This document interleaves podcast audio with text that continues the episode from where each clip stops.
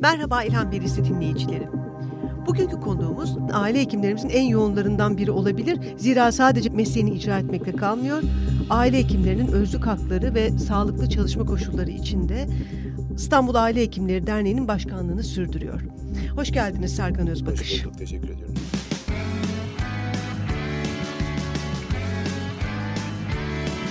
Kulağınız bizde olsun. Kısa Dalga Podcast. Türk Tabipler Birliği ile Diş Hekimleri Birliği ve bazı sendikaların çağrısıyla grev yapılıyor. E, doktorlar iş bırakıyor. Yetkililer e, halka zorunlu olmadıkça hastane ve aile hekimlerine gitmeme çağrısı yapıyor. Aile hekimleri konusuna girmeden evvel doktorların iş bırakma kararı ile ilgili e, sizin de fikirlerinizi almak isteriz. Tabii ki bunların birçok sebebi var zaten. Hekimlerin iş bırakması ile ilgili. Özlük haklarındaki yıllardan süren kayıplar, işte sağlıkta şiddet, en son Aralık ayındaki yaşadığımız e, bazı olaylar işte sizin maaşınızı arttırıyorum deyip reklam yapılıp yapılmaması bunların hepsini konuşabiliriz ayrı ayrı. Ama e, bu süreçte birçok sebebi var hekimlerin iş bırakmasının, sağlık çalışanlarının iş bırakmasının. Biz aile hekimleri kısmında biraz daha e, farklı olarak bizim artık kronikleşmiş ayrıca da başka sıkıntılarımız var. Bizde 17-18 e, Şubat'ta iki günlük 14, 15, 16 Mart'ta üç günlük iş bırakmalar gerçekleştireceğiz. Artık bir günlük iş bırakmanın birinci basamakta e, çok anlamlı olduğunu düşünmüyoruz. Ne biz, ne üyelerimiz, ne aktivistlerimiz. Ondan dolayı bundan sonraki süreçte iki, üç, belki hı hı. arkasından beş veya süresize kadar gidebilecek e, iş bırakmalarla karşı karşıya kalabiliriz. Bu demektir ki çok derinleşmiş sorunları var aile hekimliğinin. Şimdi ben kısa bir e, tarihçesini özetlemek istiyorum dinleyicilerimiz için. E, sevgili İlhan Verisi dinleyenleri 1983 yılında yılında başlıyor Türkiye'de aile hekimliğinin öyküsü. E, ana bilim dalı haline bu yılda geliyor.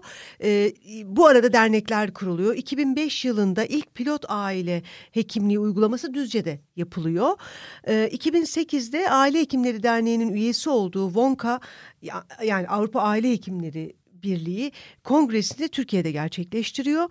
Bu 2010 yılında tüm ülkede başlayacak aile hekimliği uygulamasında bir habercisi. Şimdi Serkan Bey 12 yıldır bir yandan aile hekimliği sosyal hayatımızın vazgeçilmezi haline gelirken öte yandan da sistemli ve düzenli olarak aile hekimlerinin koşulları kötüleşiyor.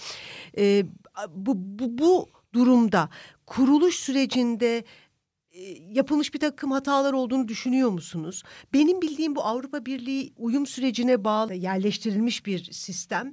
Ee, Türkiye'ye uygulanmasını sizce kuruluş sürecinde yapılan bir takım hatalar var mı? Birçok hatalar var. Şimdi e, sadece Avrupa Birliği Dünya Sağlık Örgütü'ne de verilen bazı sözler vardı. Bu aile hekimliği sistemiyle ilgili. Sağlık Bakanlığı'nın Maliye Bakanlığı'na verdiği bazı sözler vardı. Yani herkes herkese söz verdi bu sistemin e, iyi bir şekilde kurgulanacağı ile ilgili. Ama ne yazık ki aile hekimliği sistemi başından itibaren sıkıntılı doğdu aslına bakarsanız. Neden sıkıntılı Neden? doğdu? Çünkü e, sizin de bahsettiğiniz gibi 2005'te pilot kanun çıktı ve 2006'da Düzce'de aile hekimliği uygulaması başlamasıyla beraber 4 yılda yılda, beş yılda hiçbir şekilde e, bu pilot uygulamadan bir dersler çıkarılmadı. İlk çıkan hmm. pilot uygulamanın başındaki pilot kelimesi kaldırıldı ve bu kanunlaşarak e, aynı kanun üzerinden ilerledi. Aile hekimliği bir kanun, iki tane de e, yönetmelikten oluşan bir mevzuatı var ve çok e, küçük bir mevzuat yani bu e, çok da zor değil bazı şeyleri Hı. değiştirmek. Ama biz pilot uygulamayı yaptık. Pilot uygulamada e, yaşanan sıkıntıları görmeden e, bunları değiştirmeye veya düzeltmeye çalışmadan 2010 yılında Türkiye'de aile hekimliği sistemine geçtik. Neydi o gün tespit ettiğiniz Şimdi, sıkıntılar? Şöyle örnek veriyorum 2010'da Kasım ayında İstanbul ve tüm Türkiye geçti. Bir ilk etapta bina problemleri vardı. Hı hı. İstanbul'da da tüm Türkiye'de de. Çünkü hı hı. aile hekimlerinin çalışması gereken binalar vardı. Normalde biz hep en başından beri bunların kamu tarafından yapılması ve aile hekimlerine verilmesi gerektiğini söylüyorduk. İstanbul'daki binaların üçte ikisi özel sektörden kiralanmış, devlet binası olmayan, hı hı. E, bizlerin aile hekimlerinin onların kirasını, stopajını ödediğimiz yerler haline ve birçoğu merdiven altı, Şişli'de, Beşiktaş'ta çünkü siz düzgün, e, gerçekten de geniş, çünkü belli kriterleri var aile hekimliği o merkezin. İşte odası şöyle olacak, e, penceresi böyle olacak diye. Doğal olarak siz bu merkezleri e, bulurken e, bazı e, kriterleri olduğu için de e, düzgün mekanlarda çalışılması gerekiyor. Ne yazık ki düzgün binalar tahsis edilemedi. İlk başta aile hekimliğine geçilirken nüfuslar dört binler civarında e, bir hekime düşen bir hekime, e, hasta sayısının hasta sayısına bir hekim, bir aile hekimliği birimi, bir hekim ve bir hemşireden oluşur. Bu bir aile hekimliği birimidir ve Türkiye'de e, bu sistem kurulurken bir birime e, 4000 hasta tanımlandı. Hı hı. Bunun ama Avrupa standartlarına göre evet. Avrupa'da bin olan var, 1500 olan var, e, 800-900 olan var. En kötü yerde 2000 kişiye bir aile hekimi düşüyordur. Biz de 4000 ile başladık. Bunlara kısa sürede 2000'lere, 2500'leri rakamlara e, düşmesi planlanırken şu an geldiğimiz yerde 12 yıl geçmiş tüm Türkiye girdikten sonra hala daha 3300'ler, 3400'lerde, hmm. 3500'lerde. İstanbul gibi metropollerde 3600, 3700'lerde. Çünkü biraz önce söylediğim bina problemleri olduğu için bunlar. Bunun dışında izin problemleri var. Biz e, kendimiz vekalet birine vermek zorundayız aile sağlığı hı merkezinde. Ve vekalet verecek kimse yoksa eğer izin ayrıldığımız zaman ücret kaybına uğruyoruz. Direkt maaşımız kesiliyor. Hemen ücrete girmişken bir aile hekimi ne kadar ücret alıyor? Ben e, bu süreçte yeni öğrendim. Bir işletme aslında aile hekimlikleri. Dolayısıyla o gelirin bir kısmını giderleriniz için kullanıyorsunuz. Bize bu mekanizmayı kısaca Tabii, özetler şimdi misiniz? sistem Çok şu önemli. şekilde e, yeni başlayan bir aile hekimi bin nüfusa kadar çalışan bir aile hekimi şu an e, asgari ücretten hallice e, diyeyim yaklaşık altı bin lira civarında bir maaş alır. Ee, aynı birimde biraz önce de söylediğim gibi bir hemşire de çalışır. O hemşire de şu an 3 bin lira civarında bir para alır. Asgari ücretinin altında Asgari mı ücretinden altında alıyor evet. Ee, aile sağlığı merkezinde çalışan bir hemşire devlet ona asgari ücretin altında bir maaş veriyor. Geçen yılda böyleydi. Geçen yılda 2500'ler civarındaydı e, bir hemşire maaşı ama asgari ücret 2800 liraydı. Devlet kendi çalışanına resmi olarak kamu çalışanına e, asgari ücretten alt, altında bir ücret ödüyor. Bunun dışında e, bir de ekstra olarak bize cari gider ödemesi diye bir ödeme veriliyor. Bu ödeme bizim aile sağlığı merkezini döndürebilmemiz için, harcamalarını yapabilmemiz için verilen bir gider. Bu aile sağlığı merkezinin belli kriterleri var, sınıflandırma kriterleri. Biz yanımızda personel çalıştırınca işte başka bir sınıflandırmaya geçiyoruz. Tıbbi sekreter çalıştırınca başka bir sınıfa geçiyoruz. Hemşire çalıştırdığımız zaman başka bir sınıfa geçiyoruz. Bu e, sınıfsızdan A sınıfına kadar değişik e, gruplandırma kriterlerine göre grupları var. Bu gruba göre farklı cari gider ödemeleri alıyoruz. Ama bizim aldığımız cari gider ödemelerinden biz neleri karşılıyoruz? Aile Sağlığı Merkezi'nde yapılan tüm harcamaları biz bu cari giderden harcıyoruz. Mesela kira. Kira, elektrik, su, doğalgaz, e, boyama, e, enjektörden e, pamuk, Maske. alkole kadar, maskeye, eldivene kadar her şeyi karşılıyoruz. Devlet bize ne veriyor? Devlet bize sadece çocuklara yapmamız gereken aşıları veriyor. Eskiden bazı doğum kontrol yöntemlerini işte prezervatifte e, işte doğum kontrol hapıydı bu tarz şeyler veriyordu. Artık son bir, bir buçuk yıldır onları da vermemeye başladı. Onları da vermiyor. Başka bize verdiği herhangi bir şey yok. Biz dediğim gibi ekstra biz personel çalıştırıyoruz. Tıbbi sekreter onların maaşlarını da biz ödüyoruz. O zaman siz enflasyona e, karşı yenik düşen maaş zamlarıyla da boğuşmak zorundasınız. Tabii ki şimdi Çok yüksek kiralarla da boğuşmak cari, zorundasınız. Cari gider ödemeleri normal memur maaş zammı ile aynı şekilde artıyor. Mesela biz bu sene yüzde otuz aldık memur maaş Cari. zammı. Hı hı. Cari giderimiz de yüzde otuz arttı. Ama benim çalıştırdığım personelin maaşını ben yüzde elli arttırmak zorundayım. Hı. Veya elektriği biliyorsunuz biz hı hı. aile sağlığı merkezi komik bir şekilde ticarethane olarak geçiyoruz. Ticarethane olarak geçtiğimiz için de e, elektrik ma maliyetimiz de çok da fazla yüksek. E, elektrik yüzde yüz yirmi beş arttı. Doğalgaz şu kadar arttı. Medikal malzemeler çünkü biz enjektör kullanıyoruz veya kullandığımız eldivendi, maskeydi bunların hepsi yurt dışından e, gelen malzemeler. Bunlar yurt dışından gel veya ham maddeleri yurt dışından gelen malzemeler. Doğal olarak son üç yılda yüzde üç yüz artan e, bizim medikal harcamalarımız var. Çünkü Biz, döviz e, kur, kur artışından aynen, da kur artışından dolayı e, yüzde üç yüze yakın e, artan malzemelere rağmen biz üç yılda yüzde yüz cari gider artışı alamadık. Doğal olarak ne oluyor? E, bunları artık biz kendi cebimizden ödemek durumunda kalıyoruz. Özellikle kiralar. Şu an İstanbul'da şöyle bir sıkıntı başladı. Siz de bahsettiniz. 2010'da İstanbul geçti. İlk İstanbul hekimliğine geçtiği zamanki kiralanan yerler hı 10 yılı dolduğu için hı artık ev sahipleri istedikleri zammı yapabiliyor veya kişileri çıkarabiliyorlar. Üç bin lira mesela küçük çekmecede bir aile hekimi dün aradı beni. Üç birimlik bir ASM yani üç doktor çalışan bir ASM e, 3 bin lira kirası varken ev sahibi 12 bin lira kira istiyor. Şimdi e, ve 10 yılı dolduğu için de isteyebiliyor. Hı hı. Ve ödemezseniz de çıkartabiliyor. Şimdi bu tarz sıkıntılar da yaşıyor aile. Ya aile hekimleri sadece orada gidip hasta bakmıyor veya Ya, aşı yapmıyor. evet, Biz evet. kirasıyla, stopajıyla, muhasebeciyle, çalışanıyla, elektrikli suyuyla, tamiratıyla yani lavabo bozuluyor siz tamir ettiriyorsunuz. Çatı akıyor siz yaptırıyorsunuz. Ca- Cari gider ödeme sabit bir ödeme mi? Cari gider ödeme dediğim gibi gruplandırma kriter- kriterlerine göre değişiyor. Her grubun kendine göre bir cari ödemesi var. Bu e, şu an daha biz bu arada biz e, çalıştıktan sonra maaş alan bir kesimiz. Normalde devlet memurları Evet, çalışmadan çalışmadan. önce e, maaş alır. Biz Ocak maaşımızı 15 Şubat'ta alıyoruz. Ocak'taki yaptığımız harcamalar için alacağımız cari gideri de 8 Şubat'ta alıyoruz. Yani çalıştıktan sonra ve harcadıktan sonra alıyoruz. Onun için daha 2022 yılı için cari gideri de göremedik. Maaşı da göremedik. Ama en sonki e, cari giderlerden bahsedersek yani 2021 yılındaki cari giderlerden bahsedersek 4500 lira ile 9000 lira arasında değişen e, cari gider ödemesi var hekimlere. Bu ile göre değişiklik gösteriyor. Çünkü ilinde bir e, gelişmişlik katsayısı e, gibi bir katsayı var orada. Ayrı başka bir katsayı var. Ona göre e, değişiklik göstermekle beraber 4 bin lira ile 9 bin lira arasında e, değişen e, cari giderler alınıyor. Dediğim gibi artık cari giderler aile hekimlerine yetmiyor. Çünkü çalışan ücretleri, e, kiralar...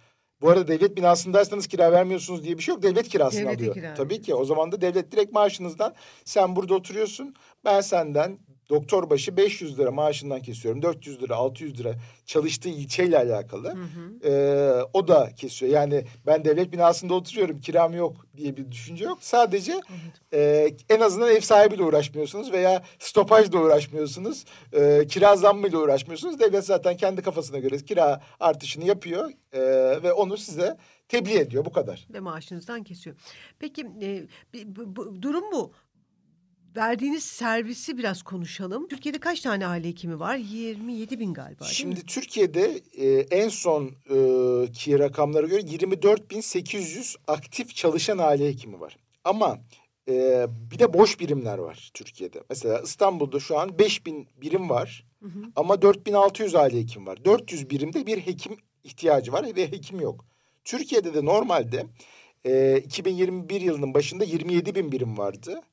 2021'in sonuna doğru 29 bin birime çıktı ve 2022'de 30 bin 500 birim olacak. Bu birim sayısı. Benim dediğiniz mahallelerde olması gereken aile Aynen hekimliği. planlanan bu mahallede 3 birim daha olması gerekiyor Nüfus diyor. artışı ve yoğunluğuyla ilgili bir şey. Bir de nüfusları düşürmekle de ilgili. Yani biz hani Avrupa Evet, standartlarına hala geçeceğiz. 3000 kaç demiştik bir Ee, hekime kaç? İstanbul'da 3600'lerde, Anadolu'da 3250 3300'lerde ee, bu rakamlar. Şimdi burada nüfusların da düşmesi gerekti. Yeni birimler açılması gerekiyor ama bina yok. Devlet herhangi bir bina yapmıyor. Biz hep en başından beri bunu söylüyoruz. Devletin bir bina yapıp içinin tüm işlemlerini yaptırıp Evet. arkasından da oraya hekimin başlaması gerekiyor. Devlet şu an ne istiyor bizden? Hekimler gelsinler, kendileri bina bulsunlar, binanın içini yapsınlar ve çalışmaya başlasınlar deniyor. Ve e, bunu istiyor. Bunu istediği için de e, çok da tercih edilmiyor yeni birimler.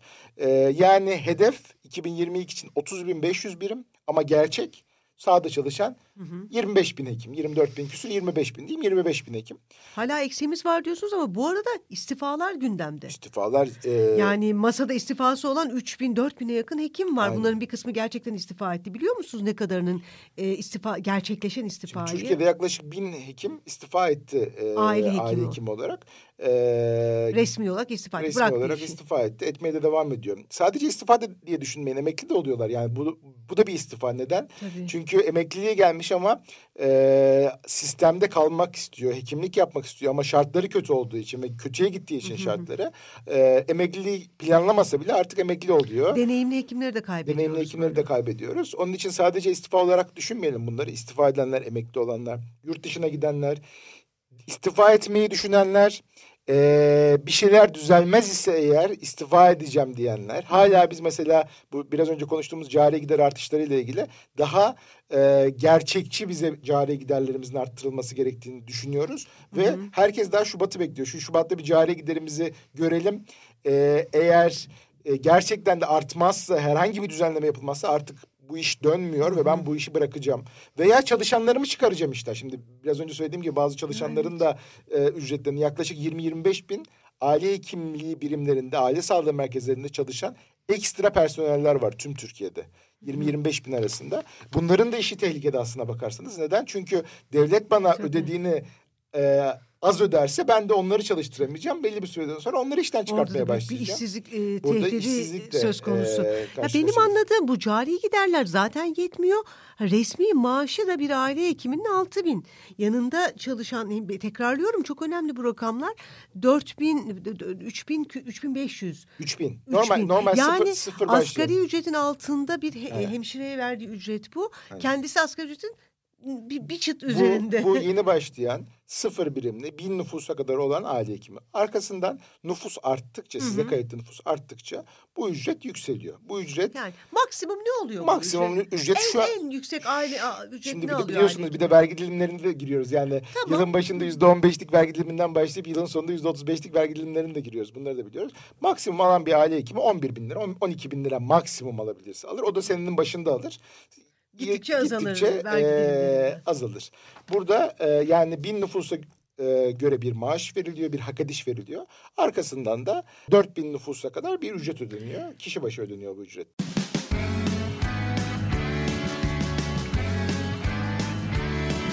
Kulağınız bizde olsun. Kısa Dalga Podcast. Ne yapıyor aile hekimi? Diyelim hasta bu kadar hastadan, e, vatandaştan sorumlu değil, üç, diyelim 3 bin vatandaştan sorumlu. Bunların bir kısmı hasta oluyor, geliyor onunla ilgileniyor. Ama onun dışında da galiba çok yoğun bir kırtasiye var. Aile hekimliği, sözleşme ve ödeme yönetmeliği ile ilgili büyük problemler var. Haziran 2021'de yayınlandı bu. Ee, ama ondan evvel bu, bu yönetmelikten önce de sizin bir e, yoğun bir iş tanımınız var. O Evet. iş tanımını bir alalım mı? Şimdi normalde Dinleyelim. aile hekimi aslına bakarsanız koruyucu sağlık hizmeti verir tüm dünyada. Evet. ve sağlığın merkezinde olur. Türkiye'de ne yazık ki bu sistem e, kurgulanırken kurgulandı ama uygulamaya geçildiği zaman uygulanamadı. E, biraz önce de söylediniz ne planlanıyordu? Aile hekimliği sistemini merkezine oturtması planlanıyordu. Halk çok memnundu aile hekimliği sisteminden. İlk aile hekimliği geldi halkın memnuniyeti yüzde doksanlara çıktı. Ama belli bir seviyeden sonra da düşmeye başladı. Neden düşmeye başladı? Çünkü artık aile hekimliği sistemi belli noktalarda kilitlendi. Kitlenenlerden biri dediğim gibi e, nüfuslar yüksek olduğu için iyi hizmet veremiyor. Neden iyi hizmet veremiyor? Şimdi biz koruyucu sağlık hizmetleri vermemiz gerekiyor. Yani ne demek koruyucu sağlık hizmetleri? Aşılama, bebek aşılamaları, gebe aşılamaları, erişkin aşılamalar. Yani aşılama işlemleri zaten birinci basamakta. Türkiye'de yüzde 99 birinci basamakta yapılıyor bu işlemler. Ve aşılama oranlarında dünyanın sayılı ülkelerinden biriyiz. Özellikle aile hekimliği sistemi uygulamaya geçildikten sonra. Bunun dışında izlemler, işte bebek izlemleri, gebe izlemleri, çocuk izlemleri. 2-3 senedir artık okul çağındaki çocukları da izlemeye başladık. Yani biz doğandan 18 yaşına kadar herkesi izliyoruz. İzliyoruz ne yapıyoruz? Boyuna bakıyoruz, kilosuna bakıyoruz. Gerektiği zaman tetkiklerini yapıyoruz. Fizik muayenesini yapıyoruz. Ee, Birçok hastalığı çok erken teşhis ediyoruz. Bu aslında koruyucu e, sağlığı, koruyucu e, hizmetlerin ne kadar önemli olduğunu gösteriyor. Bunun dışında poliklinik hizmetlerimiz var. Aslında dışarıdan baktığınız zaman siz sadece poliklinik hizmeti veriyormuşsunuz Evet, gibi düşünüyorsunuz. Onun için sordum. Normalde Türkiye'de bir aile hekimi 2021 rakamlarına baktığınız zaman günde ortalama 45 muayene yapıyor. Yani 45 poliklinik hizmeti veriyor. Bu aşıların e, ve diğer işte e, takiplerin, izlemlerin dışında. Bunun dışında aile sağlığı merkezlerinde enjeksiyondu, pansumandı, işte birçok başka işler de yapılıyor. Bunların hepsinin dışında Covid geldi, e, pandemi başladı. Pandemiyle beraber biz e, Covid aşılamalarını da üstlendik. Çünkü ikinci, üçüncü basamak Covid aşılamalarında yeterli e, donanıma sahip değildi ve yeterli e, sahaya yayılmamıştı. Biraz önce de söylediğiniz gibi biz her mahallede 3 aile sağlığı merkezi, 5 aile sağlığı merkezi, 20 hekim, 30 hekim çalıştığımız için e, bizim bu işi yapmamız en güzel aile hekimleri yapar dediler doğal olarak. Ve e, Covid aşılamalarının da yüzde 65-70'i birinci basamakta yapıldı. E, bu da bir yük, iş yükü getirdi. Bunların dışında biraz önce söylediğim gibi kirasından tutun da e, malzemelere kadar bunları da hekimler yapıyor. Bunların hepsinin dışında birçok e, rapor da aile hekimine yönlendiriyor. Türkiye'de şu an 400'ün üzerinde çeşit rapor var. Mendil kapmaca oyunu oynayabilir raporundan tutun da. e, Öğrencilere verdiğiniz evet. raporlar değil mi? Ee, Her türlü sporu yapabilmek için sizden bir sağlık raporu, tarama raporu almak Aynen. durumunda. Durumda değiller aslında. Böyle bir mevzuat da yok aslına bakarsanız. Ama ne yazık ki her kurum e, kendi Kafasına göre diyeyim. Çünkü Evet. bilimsel de bir karşılığı yok bunların. Ee, bir e, madde çıkartıyor. Ben şunu isteyeceğim, bunu isteyeceğim diyor ve bunu e, biz halkımızla karşı karşıya geliyoruz. Neden karşı karşıya geliyoruz? Örneğin İstanbul Büyükşehir Belediyesi. Yıllardır, 10 yıldır havuzunu kullanacaksanız hepatit B tahlili istiyor. Hepatit B havuzlardan bulaşmıyor. Bununla ilgili Dünya Sağlık Örgütü'nün yazıları var. Defalarca gönderdik, defalarca yazdık. Hepatit B. Hep sonra hepatit B kalktı. Hepatit A'yı isteyelim o zaman dediler.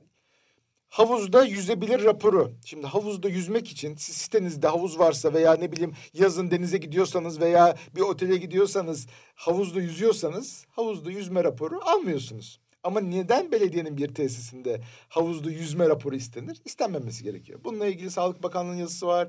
İşte e, Gençlik ve Spor Müdürlüğü'nün yazısı var. Hepsini sunuyoruz, gösteriyoruz. Kişinin kendi beyanı yeterlidir. Herhangi bir rapor almasına gerek yoktur. Ne okuldaki mendil kapmaca için, ne havuza girebilmesi için, ne fitness yapabilmesi için rapora gerek yoktur. Ama ne yazık ki bazı kurumlar bunları isteyebiliyorlar ve biz de mevzuat gereği bunun neyine bakacağımızı bilmiyoruz. Yani yüzmek için ne gerekiyor?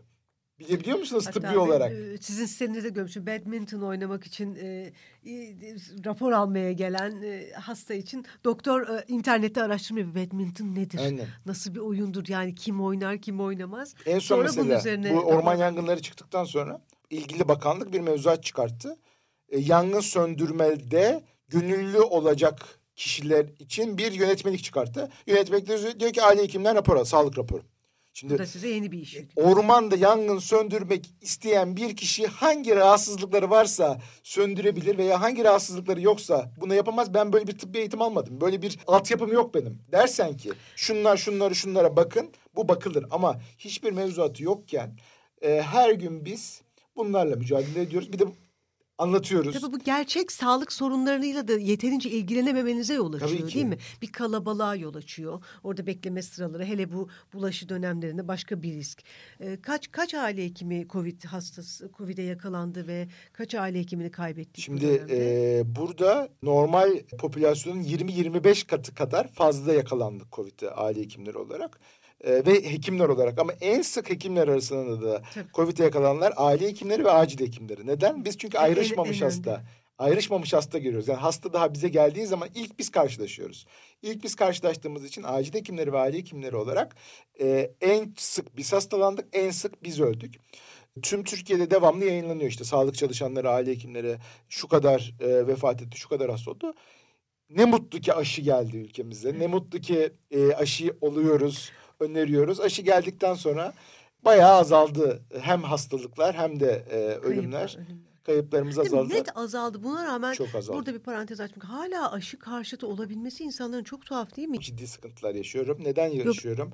Benim mesela geçen hafta 24 yaşındaki bir erkek e, hastam vefat etti ve defalarca anlattım. Annesine, kız kardeşine Aşısı mı yok? aşı olmalısın, aşı olmalısın diye. Annesi ve kız kardeşi oldu aşı. E, 24 yaşındaki hastam olmadı. Annesi ve kız kardeşi çok e, hafif bir şekilde grip e, gibi geçirdiler ve 24 yaşındaki erkek sağlıklı hastam vefat etti. Yani gerçekten de aşı hayat kurtarıyor. Gerçekten de aşı bizim hastalığı hafif geçirmemize neden oluyor. Bu arada şöyle de bir sıkıntı var. Evet öldük, evet hastalandık. Ama biz hastalandığımız zaman bizim maaşımızdan kesildi çalışamadığımız günlerin. Biz öldük.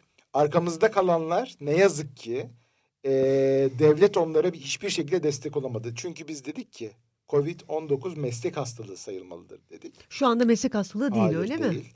Ee, Çalışma ve Sosyal Güvenlik Bakanımız çıktı dedi ki ben nereden bileceğim sizin o hastalığı çalıştığınız kurumda e, yakalandığınıza siz dışarıda da yakalanmış olabilirsiniz dedi. Şimdi biraz önce de dediğim gibi toplumun 20 katı 25 katı kadar e, hastalanıyorsam yani geri kalan tutarda ihmal edilebilecek tutardır benim dışarıda kapmam. Bu çok basittir yani bunun için çok da kompleks düşünmeye gerek yok. Yani bu virüsün şuradan geldiği buradan geldiği tespit Me- edilemez me- zaten. meslek hastalığı olarak kabul edildiğinde nasıl e, geride kalanlar için Tabii nasıl ki. avantajlar oluyor? Şimdi biliyorsunuz şehitlik var şimdi asker e, görevini icra ederken e, ölürse öldürülürse bir şehitlik ve arkada kalanlara ona göre maaş bağlanıyor ona göre bazı imkanlardan yararlanıyor arkada kalanlara en azından bir destek oluyor. Evet, evet. Yerini tutamaz asla yani gidenin yerini Evet. zaten tutamaz ama bizde aynı şehitlik gibi kanuni olan şehitlik gibi e, bazı imkanların tanınması işte maaşlar çünkü birçok arkadaşımızın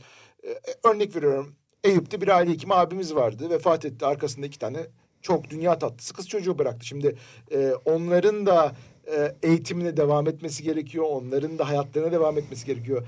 Devletin bunlara dikkat etmesi, devletin bunları önlem alması, devletin bu anlamda destek olması gerekirken ne yazık ki e, meslek hastalığı olarak kabul etmediğin zaman bazı şeylerden kaçmış oluyorsun devlet olarak kaçtılar. Yine bir hak kaybı ku- meselesi de şiddet, uğradığınız şiddet. İş yerinde şiddete uğradığınızda bunun doğrudan tutuklanmaya dönmediğini biliyoruz. Ee, bu, bu konuyu biraz açar mısınız? Şimdi bu e, önemli. şiddet e, bizim için önemli. Biz şiddetle ilgili sağlık çalışanlarına şiddet. Biz sağlıkta terör diyoruz artık. Çalışanlara karşı uygulanan terör diyoruz artık. Bu şiddeti falan geçti. E, burada e, yıllar içerisinde artıyor. Özellikle pandemide daha da arttı. Yani geçen yıl bir önceki yıla göre iki kat daha arttı. Yani her dönem artıyor. Artmaya da devam ediyor. Neden artıyor şiddet? Birincisi gerçekten de bizler orada insan sağlığı için, toplum sağlığı için bulunuyoruz. Örnek veriyorum hasta kendine bana her gün karşılaştığım olaylar antibiyotik yazdırmak için geliyor. Ben boğazım ağrıyor ben bu antibiyotiği kullanacağım. Muayene ediyorsunuz viral enfeksiyon. Viral enfeksiyon geçiriyorsunuz. Antibiyotik kullanmanıza gerek yok. Bunu anlatıyorsunuz. Hayır sen yaz bunu. Yazarsın yazmazsın tartışmaya dönüyor. Biraz daha ortalık alevlenirse e, fiziksel şiddet gibi. Her gün ben neden onu yazmıyorum? Yazmak çok mu problem? Bir, toplum sağlığı. Kişinin sağlığı, ilk başta kişinin sağlığı. Yani karşımdaki kişinin sağlığını korumaya çalışıyorum. Arkasında toplum sağlığını korumaya çalışıyorum. Neden? Çünkü o virüsler, bakteriler biliyorsunuz siz de belli mutasyonlara uğradıkları zaman daha bulaştırıcı oluyorlar. Daha zor mücadele edebiliyoruz. Üçüncüsü ben SGK'yı koruyorum. Sonuçta her ilacı da devlet ödeyemez Evet. veya gereksiz yere ödememeli. Ben bunu koruyorum. Ama diyor ki sen benim işimi çözmüyorsun. Veya raporlar biraz önce konuştuk. Ehliyet raporu. Kişinin görme alanı muayenesi yapılması gerekiyor. Ben görme alanı muayenesi için göz doktoruna sevk ediyorum. Vücut kitle endeksi 35 çıktı. 35 olan bir kişinin tüm gece polisomnografi yapılması gerekiyor. Yani uyku testine girmesi gerekiyor kişi. Bunu ben belirlemiyorum. Bunu devletin çıkarttığı yönetmelik, mevzuat belirliyor. Ben o mevzuatı uyguladığım zaman niye sevk ediyorsun? Sevk etme. İşte sen ver, verebilirsin Anladım. gibi Büyük çelişkiler bunlar. Büyük Peki çelişkiler. Biz burada ne istiyoruz? Ne istedik, ne talep ettik? Bir kere ilk başta Türk Ceza Kanunu'na girmesi gerekiyor. Bu konun, kolunan kriterin yani sağlık çalışanlarına şiddet uygulayana şu şu şu Şu anda değil diye. galiba. Şu Türk an Ceza Kanunu'nda değil. yok. Öncelikle Türk Ceza Kanunu olması gerekiyor. İkincisi hükmün açıklanmasının geri bırakılmasının kaldırılması gerekiyor. Nedir hükmün açıklanmasının Evet. geri bırakılması? Biz şimdi bir şiddet uyguluyoruz kişiyle e, karakolda suç duyurusunda bulunuyoruz. Arkasından bir mahkeme oluyor ve mahkeme diyor ki 6 ay hapis cezası 15 bin lira para cezası verdim ve hükmün açıklanmasını geri bıraktım diyor. Yani 5 yıl içinde herhangi bir suç işlemez ise eğer o kişi o cezayı almıyor. Biz hükmün açıklanmasının geri bırakılmasının sağlıkta yönelik şiddette e, uygulanmasını istemiyoruz. Neden? Çünkü caydırıcı olmalı. Siz nasıl bir savcıya makamında masasında otururken bir şiddet uygulayamazsınız. Bir hakime, bir polise, bir askere. Ben de onlardan farklı değilim. Ben de aynı şekilde mesleğimi yapıyorum. Devlet için yapıyorum. Devlet çalışanı olarak yapıyorum. Onlara ne uygulanıyorsa bize de bunların uygulanması fa- gerekiyor. fark nedir? Savcıya makamında şiddet uyguladığınızda ne oluyor? Bir aile hekimine makamda uyguladığınızda ne oluyor? Savcıya yolda uyguladığınız zaman bile tutuklu yargılanıyorsunuz. Bırakın Tutuklu yargılama caydırıcı olabilir. Ee, oysa bu yapılmıyor. Bu bir türlü ceza kanuna geçmiyor, ve Geçmiyor. bu şiddette her geçen yıl artıyor. Ee, bir başka meslek e, riskimiz diyorsunuz. tutuklu Şimdi yargılanmalı ve verilen cezalar para cezasına bile çevrilse tahsil edilmeli. Yani kişi en azından para cezasını ödemeli. En azından aldığı cezayı gerçekten de çekmeli ve bu sınırlar da iki yılın altında olmamalı. Özellikle fiziksel şiddette, bıçaklamada, işte e, kurşunlamada iki yılın altında hiçbir şekilde bir ceza olmamalı. Bununla ilgili biz defalarca hem bakanlığa yazdık hem mecliste de gündeme getirmeye çalıştık ama bu, bu şiddetin tarihçesine ilişkin bir çalışmanız oldu mu? Yani şiddetin özellikle arttığını gördüğünüz şimdi sayılar mevcuttur sizde. Her yıl kaç e, şiddet vakası yaşanıyor hastadan doktora dönük. E, özellikle hangi yıllardan sonra bu rakamlar yükseliyor? şimdi burada e, Son 5 yıl, 6 yıl, 10 yıl nasıl? Son 10-15 yıl arasında hem e, vakalar, e, bu şiddet vakaları arttı. Hem de e, bunların dışında e, saygınlık da azaldı. Aslına bakarsanız bir de bunları da tartışmak lazım. Yani hekimliğin, sağlık çalışanların saygınlığı da azaltıldı. Bilinçli olarak azaltıldı bu. Burada bir de kışkırtılmış sağlık hizmeti de var. Yani kışkırtılmış sağlık talebi de var. Ne demek kışkırtılmış sağlık Şimdi talebi? acillere gittiğiniz zaman şimdi acil hasta tüm dünyada. Ben Almanya'da gittim. Almanya'daki aile iklim sisteminde gördüm. Almanya'daki e, normal e, hastane sisteminde gördüm. Gerçekten de acile acil gider. Acil ne demektir? 24 saat içerisinde müdahale edilmediği takdirde ölüm riski taşıyan veya kalıcı hasar oluşacak kişi. Acile Doktora gidelim. ulaşabilmek için acile giderler Acile değil mi? gidelim. gece? Acile gidenlerin yüzde 99'u acil değil. Ve acilde gerçekten insanüstü çaba sarf ediyor arkadaşlar. Günde bin hasta, 1500 hasta bakılabilir mi? Böyle bir sağlık hizmeti sunulabilir mi? Siz burada sağlık hizmeti sunamadığınız zaman ne oluyor? Bu oradaki hekimin problemi mi? Orada bin hastaya bakmak zorunda olması. Değil. Ama oradaki hekim günde bin hastaya, 1500 hastaya bakmakla yükümlü olursa veya bakmak için çaba sarf ederse ne olacak? Ondan sonra orada bekleyen kişiler biz şu kadar bekliyoruz, bu kadar bekliyoruz. Acil hasta girdiği zaman bile onu bile zorla çıkartıyorlar. O acil değil ben daha acilim diye. Yani burada e, bizim sağlık okur yazarlığını arttırmamız gerekiyor. Sağlık okur yazarlığı ile ilgili e, ciddi şekilde e, çalışmalar yapmamız gerekiyor. Kamu spotları yayınlamamız gerekiyor. Okullarda ders olarak okutmamız gerekiyor. Sağlık okur yazarlığını. Yani 37 derece ateşle acile gitmeye gerek yoktur. Ateş düşürücünüzü Evet. al, hayatına devam et. Ertesi gün poliklinik hizmetinde yararlanırsın dememi öğretmemiz gerekiyor. Bu okur sağlık okur yazarlığını arttırarak kışkırtılmış sağlık talebini geriletebiliriz Aynen, diyorsunuz. geriletebiliriz tabii ki. Ve e, kaynaklarımızı da daha etkin kullanabiliriz e, Bunun diyorsunuz. dışında Çok- dediğiniz gibi acile ilaç yazdırmaya acile gidiyor. Ben mide koruyucu yazdıracağım diye acile gidiyor. Ben ağrı kesici yazdıracağım diye acile gidiyor. Neden? Çünkü gün içerisinde çalıştığı iş yeri izin vermiyor belki. Evet. Kanunen izin vermek zorunda iş kanununa göre. Kişinin bir sağlık hakkı vardır. Evet. İzin vermek zorundadır. İzin vermiyor. E, acile gidip acilde bu işini çözmeye çalışıyor. Gibi gibi gibi birçok sebep anlatabilir.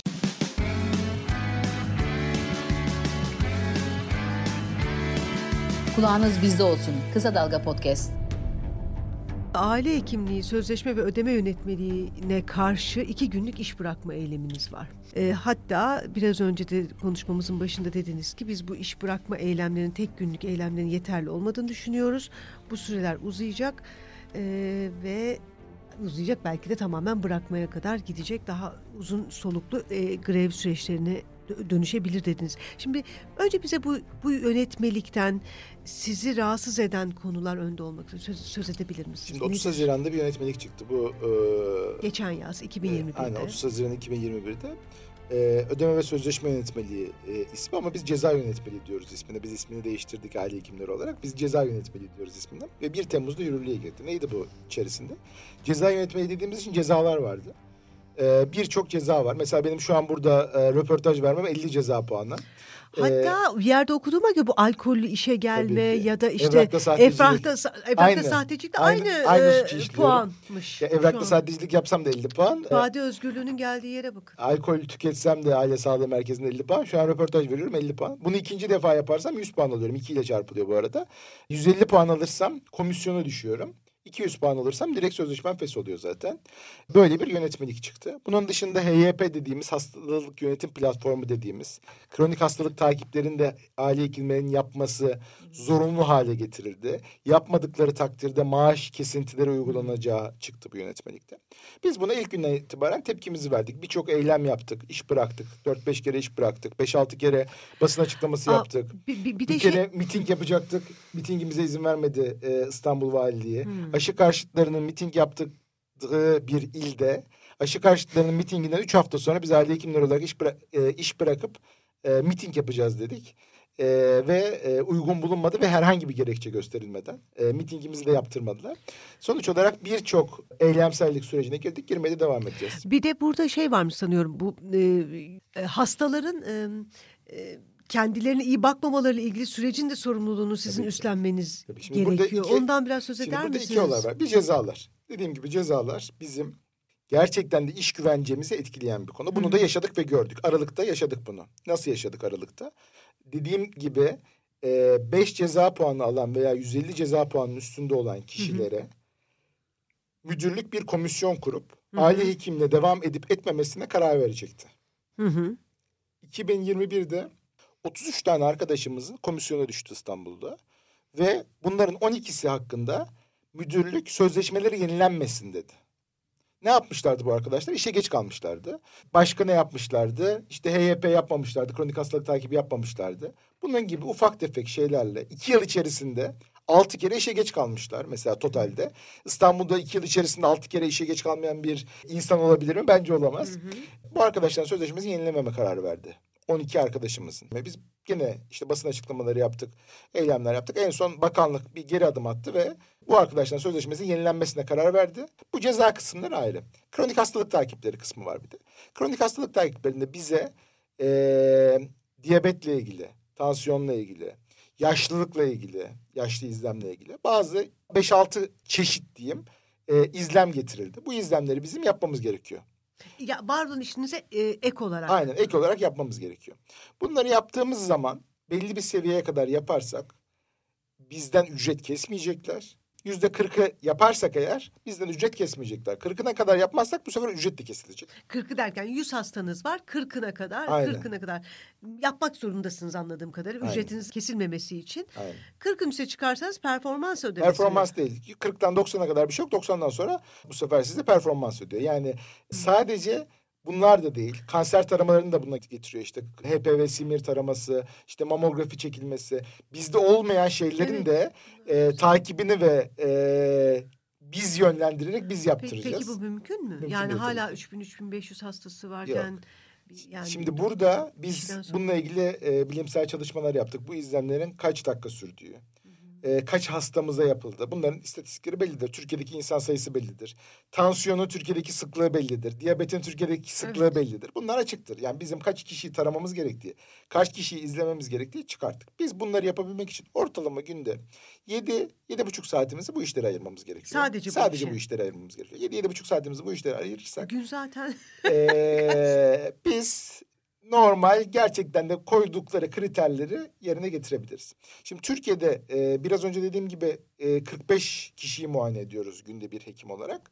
Bununla beraber artı 20 ila 60 muayene daha ekleniyor bize. Yani 20 kişiyi veya 60 kişiyi belirlenen kriterlerin aralığı bu. Hı hı. O dediğim alt çizgi ve üst çizgiden bahsediyoruz. Artı 20 veya artı 60 şeklinde e, yaklaşık 100 kişiye kadar bizim bir muayene etmemiz gerekecek. Bunu da kaç dakika muayene de edebilirsiniz tartışmalı. Bu izlemlerin yaptığımız izlemlerin bazılarının tetkiklerini birinci basamakta yapamıyoruz. Mesela 24 saat idrarda mikroalbümünlere bak diyor bana. Ben de 24 saat idrar bakamıyorum. Mikroalbümünleri yok. Veya yaştan D vitamini bakacaksın diyor. B vitamini bakacaksın diyor. Bunlar yok. Bunların olmadığı için ben ikinci, üçüncü basamağa bu hastaları sevk etmem gerekiyor. Hastanın ikinci, üçüncü basamağa gittiğini bilmem gerekiyor. Orada o tetkikleri yaptıracağını bilmem gerekiyor ki oradaki hekim uygun görmezse yapmaz yani sonuçta e, bu hekimlik mesleğidir bir de yani uygun görüp görmemekte. Ve geri gelip bana bunları söyleyip veya sistemde ben bunları işlemem gerekiyor. Yani benden kaynaklı olmayan şeyleri de benim yapmam isteniyor. Diyabet hastasının şekerini düşürmem isteniyor. Hemoglobin A1C'sini düşürmem isteniyor. Hatta kilo vermesi. Obez hastanın obezin... bel çevresini inceltmem isteniyor. Bunları yapamadığım takdirde de ben başarısız kabul ediliyorum. Yani artık... Oradan da ceza mı alıyorsun? Ceza almıyorum. İşte Puanınız mı düşüyor? Puanımız düşüyor oradan da. Böylece biz başarısız oluyoruz. Yani artık hastalarla beraber eve gideceğim herhalde. Yiyeceğini e, karışacağız. Peki bu gelirinizi etkileyecek bir şey Tabii mi ki etkileyecek. Bu yani puanlar? bu ilk çıkan yönetmelik bizim katsayımızı 0.9'la çarptı. Ee, yani yüzde on maaş e, kesintisine yani. e, dedi. Bu da bir ceza değil mi? Tabii ki. Bunu sonrasında bizim gösterdiğimiz tepkilerden sonra pandemi dönemindeyiz diye ertelediler. Bunu ama e, hala demokrasinin kılıcı olarak orada, orada duruyor. duruyor ve bu tekrar uygulamaya geçecek. Bunun dışında e, biraz önce söylediğim gibi 4-5 hastalık dışında 2022'de Cumhurbaşkanlığı Politikaları e, Kurulu'nda ve yayınladığı e, yazılarda e, on, 14 hastalığa çıkartılması. Yani bizim astımı da, koahı da, e, başka hastalıkları da e, bu tarama kapsamını alması ve bu işlerin daha da e, ilerlemesi planlanıyor. Konuda kiminle görüşüyorsunuz? Kiminle pazarlık yapıyorsunuz? Pazarlık falan yapmıyoruz. Burada ee, zaten en büyük sıkıntı Türkiye'de bu. Ee, Türkiye'deki en büyük sıkıntı Sağlık Bakanı'nın oradaki bürokratların bazı kararlar vermesi hı hı. ve sağlıkın içinden gelen işte aile hekimliği ile ilgiliyse aile hekimlerini çağırın. Aile hekimlerin dernekleri var, var, var, sendikaları var, işte meslek örgütleri var. Evet. Çağırın Arkadaşlar biz böyle bir şey düşünüyoruz. Hiç ne aynı masaya oturmuyor Hayır musunuz? yani biz isteklerimizi, taleplerimizi, yapılan yanlışlıkları iletiyoruz. Devamlı iletiyoruz. Halk Sağlığı Genel Müdürlüğü'ne de iletiyoruz, bakanlığa da iletiyoruz, bakan yardımcılarına da iletiyoruz. İletiyoruz. Evet haklısınız doğru yapılamaz. Doğru doğru böyle. Cari giderler biraz önce de konuştuk. Cari giderleri siz benim nasıl karşılamamı bekliyorsunuz? Evet haklısınız. Bir sonuç var mı? Ama bir dönüş var mı? Bir şey yok. mi? Yok. Sadece galiba cezaları uygulamayarak, bazı şeyleri öteleyerek, öyle mi? Yani sistemin yürümesini sağlıyorlar. Cezaları da uyguluyorlar. Ce- Mesela e, iş bırakmalar. E, şimdi iş bırakıyoruz ama iş bırakmanın da başka e, cezaları var. Bize iş bıraktığımız günde sen çalışmadın. Onun için o gün e, aldığın ücreti bana geri ver. Hatta o gün aile sağlığı merkezine harcayacağın o cari gideri de bana geri ver diye e, davalar açılıyor hakkımızda. Mesela biz bu sene işte bu e, 1 Temmuz'dan sonra e, 3-4 kere iş bıraktık. Şimdi bunların hepsinin e, cezaları gelmeye başladı. İşte 27 Ağustos'ta iş bırakmıştın. Evet 27 Ağustos'ta iş bıraktığın için bana 850 liraya geri yatıracaksın diyor müdürlük. Niye sana 850 liraya geri yatıracağım? Çünkü sen o gün gelmediğin için maaşını alamazsın, cari gideri alamazsın, şunu alamazsın, bunu alamazsın. Onun için bunları geri yatıracaksın diyor. Yani bir şekilde bizleri eylem yapmamak için, bizlerin iş bırakmaması için, için. bizlerin sesini duyurmaması için gerekli önlemleri almaya çalışıyor. Sevgili Serkan Bey'im, e, şimdi bütün bütün bu sorunlar ışığında doktorluk benim kuşağımın rüya mesleklerinden bir tanesiydi. Ama sonra kendi çocuklarımda ve daha genç arkadaşlarımda bunun böyle olmadığını gördüm. Çok da haksız değiller şu ana kadar konuştuğumuz e, neredeyse trajik meseleleri göz önüne aldığımız zaman. Maddi manevi pek çok alanda e, yılmanız için sistem elinden geleni yapıyor. Kamuoyu da bu yönde cesaretlendiriliyor. Başta şiddet e, ve ekonomik problemler ve çalışma koşullarının ağırlığı olmak üzere. E, bu da doğal olarak zaten bir beyin göçü meselemiz var memlekette. Hekim göçüyle sonuçlanıyor. E, gencecik doktorların ben resimlerini görüyorum her geçen gün yenileri katılıyor bunların arasına. Almanca kurslarında çok fazla hekim ve sağlık çalışanının e, Almanca öğrenmeye çalıştığını duyuyoruz. Ama buna karşın e, çok örgütlü olduğunuzu da görüyorum. E, mesleki birliklerin çok e, aktif olduğunu da gözlemliyoruz. E, hem birbirinize ilişkiniz hem kamuoyuyla kurduğunuz iletişim güçlü. E, finali böyle yapalım. Ne olacak bu göç ve sizin buna karşı verdiğiniz mücadele ne yöne Şimdi gidecek? biz hekimler olarak ne istiyoruz? Önce bunu konuşmak lazım. Hekimler olarak biz gerçekten de meslek onurumuza sahip çıkarak biz gerçekten düzgün koşullarda çalışarak makul bir ödeme alarak sonuçta bizim işimiz de bu yani e, bir de şey konuşuluyor maaş maaş işte şu kadar kazanıyor bu kadar böyle bir şey yok. En sonki işte siz de biliyorsunuz e, Aralık'ta Sağlık Bakanlığı çıktı dedi ki pratisyenlere 2500 lira e, uzmanlara 5000 lira zam yapıyoruz dedi. Sonra geri çekildi. Peki gerçekten 2500 ve 5000 lira zam yapılacak mıydı? Yapılmayacaktı. Olay neydi? Bir hekim şu an aldığı maaş 5000 liradır. Devlet hastanesinde de çalışan, e, İl Sağlık Müdürlüğü'nde de çalışan, 112'de de çalışan bir hekimin aldığı maaş 5000 liradır. Yaklaşık 3500-4000 lira bir sabit döner alır. Bu sabit dönerin üzerine de belli bir performans alır. Performans da hastaneye göre 1000 lira, 2000 lira, 3000 liraya geçmez zaten. Geçmiyor zaten artık. Şimdi siz bir hekime ya 9000 lira ücret ödüyorsunuz, maaş veriyorsunuz. Üzerine 2-3 bin lira da performans ödüyorsunuz. Aldığı hekim maaşı budur. Ya bunda artık biz konuşmaktan utanmıyoruz yani. Konuşulabilir çünkü bu bence konuşulması gereken de bir konu. Şimdi burada planlanan neydi?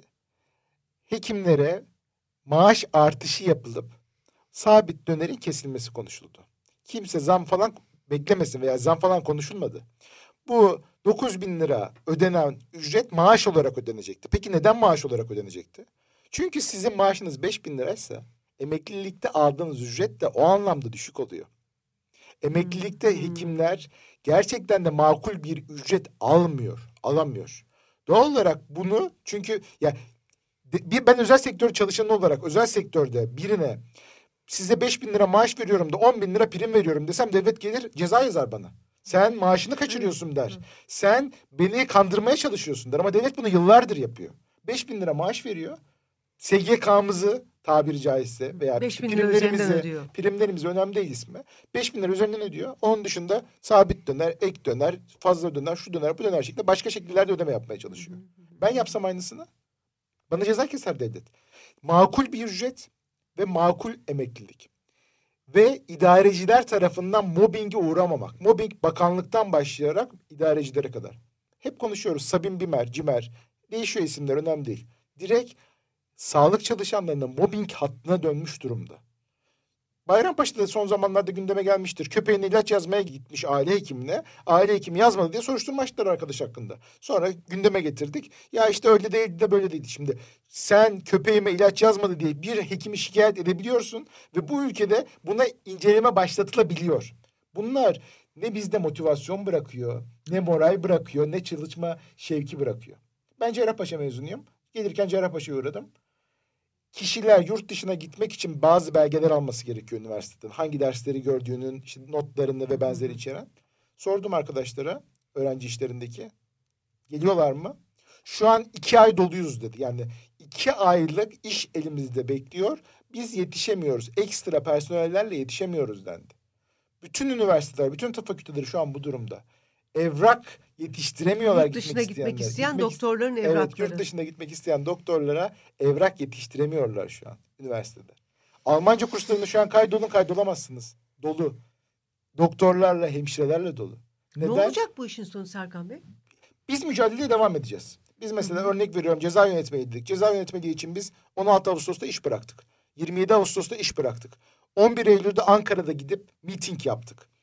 7 Ekim'de İstanbul'da iş bıraktık ve miting yapacaktık. Aşı Hı hı. karşıtlarının miting yapabildiği bir Yani. ilde biz miting yapamadık.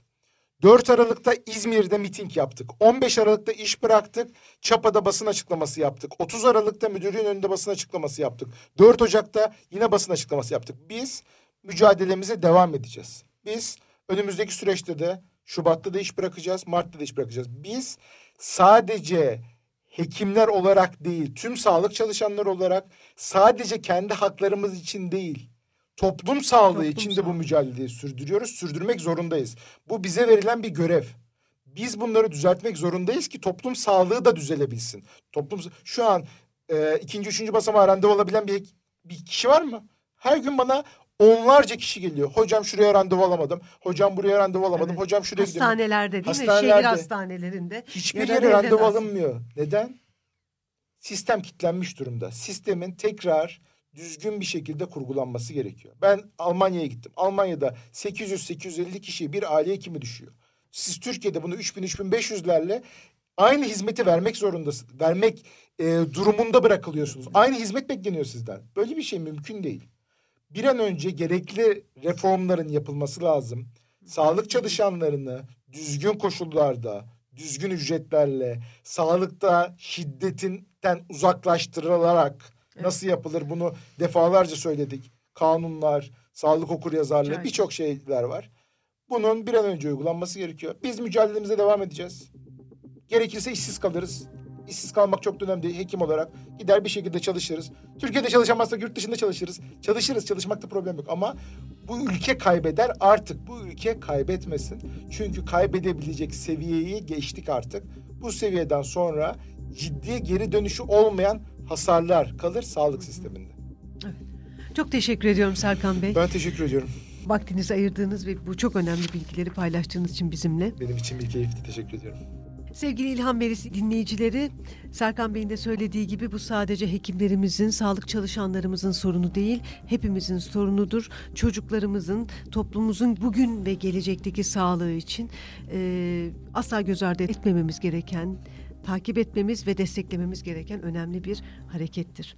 İyi günler.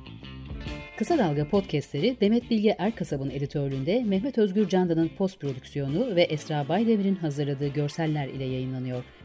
Kısa Dalga'ya destek vermek için Patreon sayfamızı ziyaret edebilirsiniz.